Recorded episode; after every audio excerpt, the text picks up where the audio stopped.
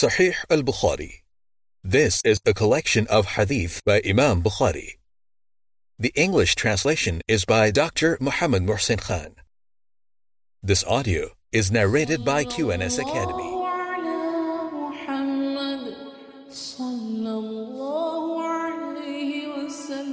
Sahih al-Bukhari. The Book of Al-Kafala. Chapter on Al-Kafala. That is, the pledge given by somebody to the creditor to guarantee that the debtor will be present at a certain specific place to pay his debt, or fine, or to undergo a punishment, etc., in loans and debts with oneself or other things, that is, one's money.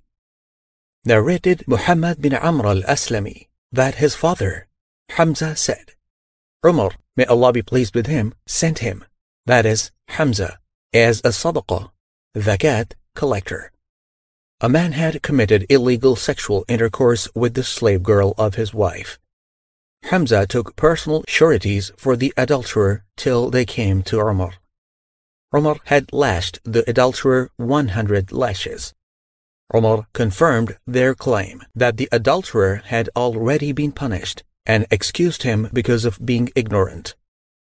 Footnote This is an abridged version of a long story which goes Umar sent Hamza to collect zakat.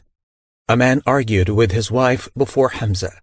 He told her to pay the zakat of the wealth of her slave girl's son, while she told him to pay the zakat of his son's wealth. Hamza asked what the matter was. He was told that the man was the husband of that woman and that he had committed illegal sexual intercourse with her slave girl, who gave birth to a boy.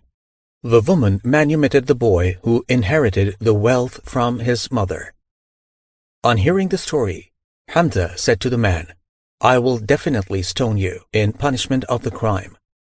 The people said, The case had been taken to Umar, the caliph, who gave him one hundred lashes, but did not sentence him to stoning. Somebody stood surety for the man. When Hamza came to Umar, Umar confirmed their claim and said that he had not stoned him, because he had committed illegal sexual intercourse ignorantly. That is, he thought that it was legal for him to have sexual relation with his wife's slave girl. Ibid, page 374.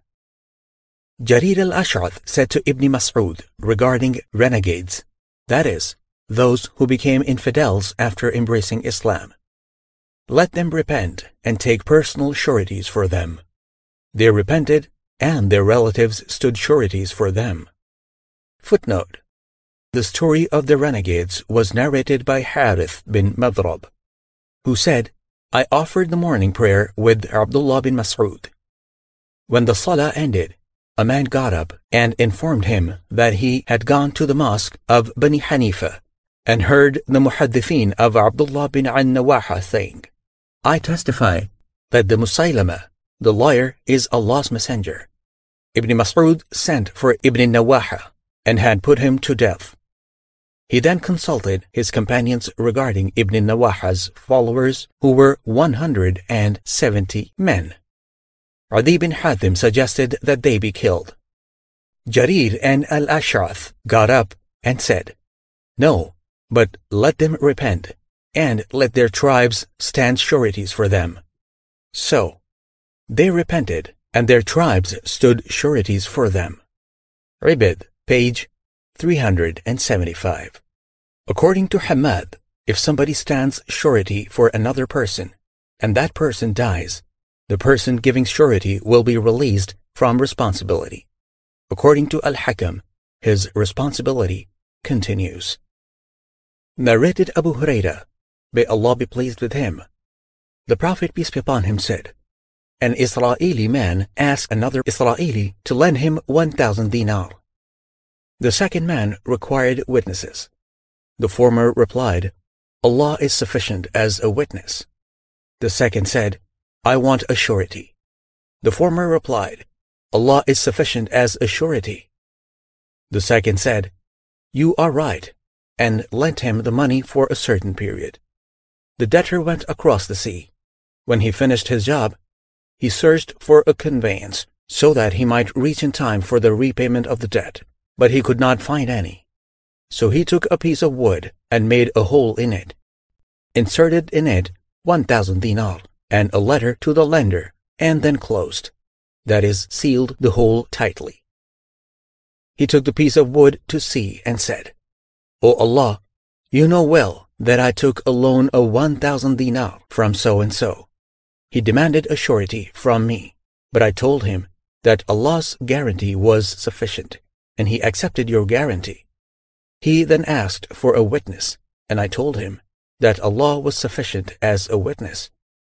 No doubt, I have tried hard to find a conveyance so that I could pay back his money, but could not find. So I hand over this money to you. Saying that, he threw the piece of wood into the sea till it went out far into it. Then he went away. Meanwhile, he started searching for a conveyance in order to reach the creditor's country. One day, the lender came out of his house to see whether a ship had arrived bringing his money, and all of a sudden, he saw the piece of wood in which his money had been deposited. He took it home to use as firewood. When he saved it, he found his money and the letter inside it. Shortly after that, the debtor came bringing 1,000 dinar to him and said, By Allah, I had been trying hard to get a boat so that I could bring you your money, but failed to get one before the one I have come by. The lender asked, Have you sent something to me?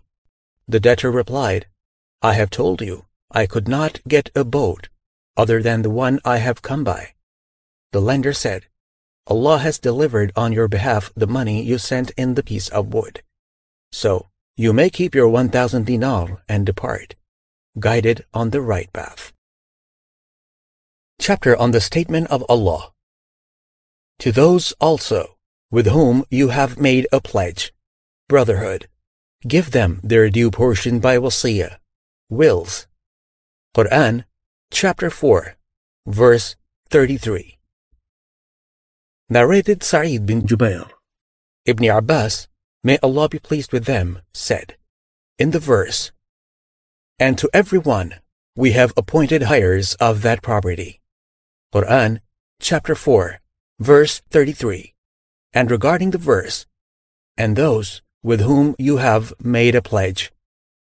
Ibn Abbas said, When the emigrants came to the Prophet peace be upon him in Al-Madinah, the emigrant would inherit the Ansari, while the latter's relatives would not inherit him, because of the bond of brotherhood which the Prophet, peace be upon him, established between them. That is, the emigrants and the Ansar. When the verse, and to every one we have appointed heirs, Quran chapter 4, verse 33 was revealed. It cancelled the bond, the pledge, of brotherhood regarding inheritance.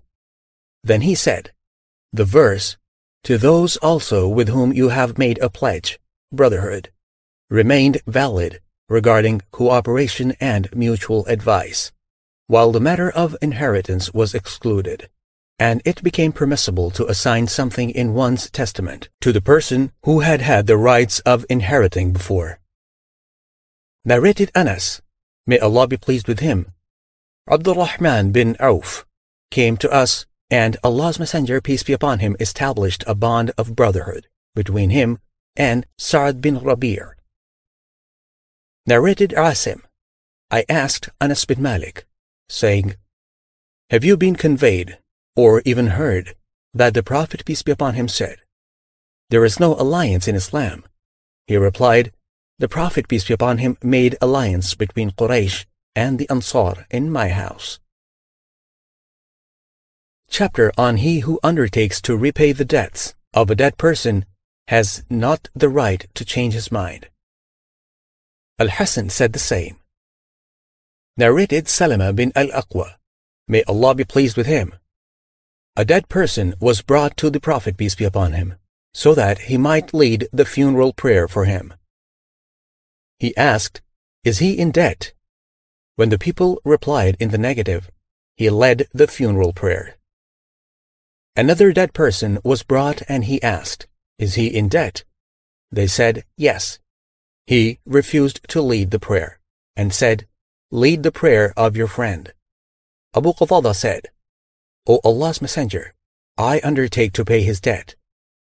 Allah's Messenger, peace be upon him, then led his funeral prayer. Narrated Jabir bin Abdullah, may Allah be pleased with them, once the Prophet, peace be upon him, said to me, If the money of Bahrain comes, I will give you so much and so much, a certain amount from it. The Prophet, peace be upon him, had breathed his last before the money of Bahrain arrived. When the money of Bahrain reached, Abu Bakr announced, Whoever was promised by the Prophet, peace be upon him, should come to us. I went to Abu Bakr and said, The Prophet, peace be upon him, promised me so and so. Abu Bakr gave me a handful of coins and asked me to count it. When I counted them, there were five hundred in number. Abu Bakr then said, Take twice the amount you have taken, besides. Chapter on the Pledge of Protection given to Abu Bakr by someone during the lifetime of Allah's Messenger, peace be upon him. Narrated Aisha, may Allah be pleased with her, wife of the Prophet, peace be upon him. Since I reached the age when I could remember things, I have seen my parents worshipping according to the right faith of Islam. Not a single day passed, but Allah's Messenger, peace be upon him, visited us, both in the morning and in the evening. When the Muslims were persecuted, Abu Bakr set out for Ethiopia as an emigrant. When he reached a place called Barq al-Ghimad, he met Ibn al-Daghina, the chief of the Qara tribe, who asked Abu Bakr, Where are you going? Abu Bakr said, My people have turned me out of the country, and I would like to tour the world and worship my Lord. Ibn Daghina said, A man like you will not go out, nor will he be turned out, as you help the poor earn their living. Keep good relation with your kith and kin. Help the disabled or the dependents. Provide guests with food and shelter. And help people during their troubles.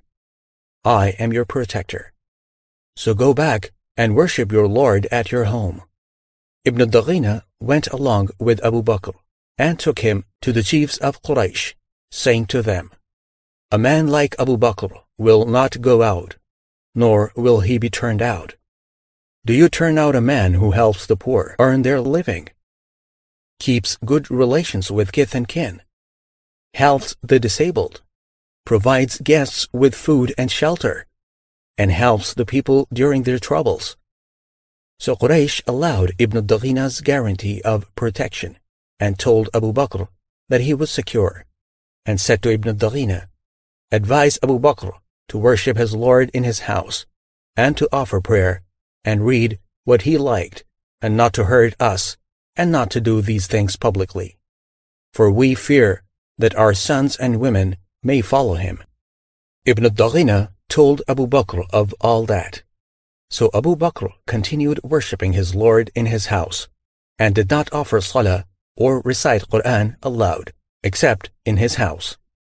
Later on, Abu Bakr had an idea of building a mosque in the courtyard of his house. He fulfilled that idea and started offering salah and reciting Quran there publicly. The women and the offspring of the mushrikun started gathering around him and looking at him in astonishment. Abu Bakr was a soft-hearted person and could not help weeping while reciting Quran. This horrified the mushrik chiefs of Quraysh they sent for Ibn Daghina, and when he came, they said, We have given Abu Bakr protection on condition that he will worship his Lord in his house. But he has transgressed that condition and has built a mosque in the courtyard of his house, and offered his salah and recited the Quran in public. We are afraid lest he misled our women and offspring. So go to him and tell him that if he wishes, he can worship his Lord in his house only. And if not, then tell him to return your pledge of protection. So we do not like to betray you by revoking your pledge, nor can we tolerate Abu Bakr's declaration of Islam, his worshipping in public.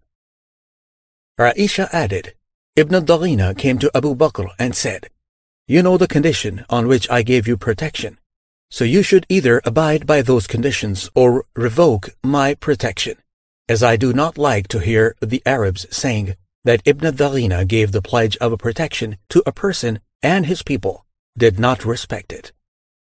Abu Bakr said, I revoke your pledge of protection and am satisfied with Allah's protection. At that time, Allah's Messenger, peace be upon him, was still in Mecca, and he said to his companions, Your place of emigration has been shown to me. I have seen salty land, planted with date palms, and situated between two mountains, which are the two Harra. So when the Prophet, peace be upon him, told it, some of the companions migrated to Al-Madinah, and some of those who had migrated to Ethiopia returned to Al-Madinah. When Abu Bakr prepared for emigration, Allah's Messenger, peace be upon him, said to him, Wait, for I expect to be permitted to emigrate.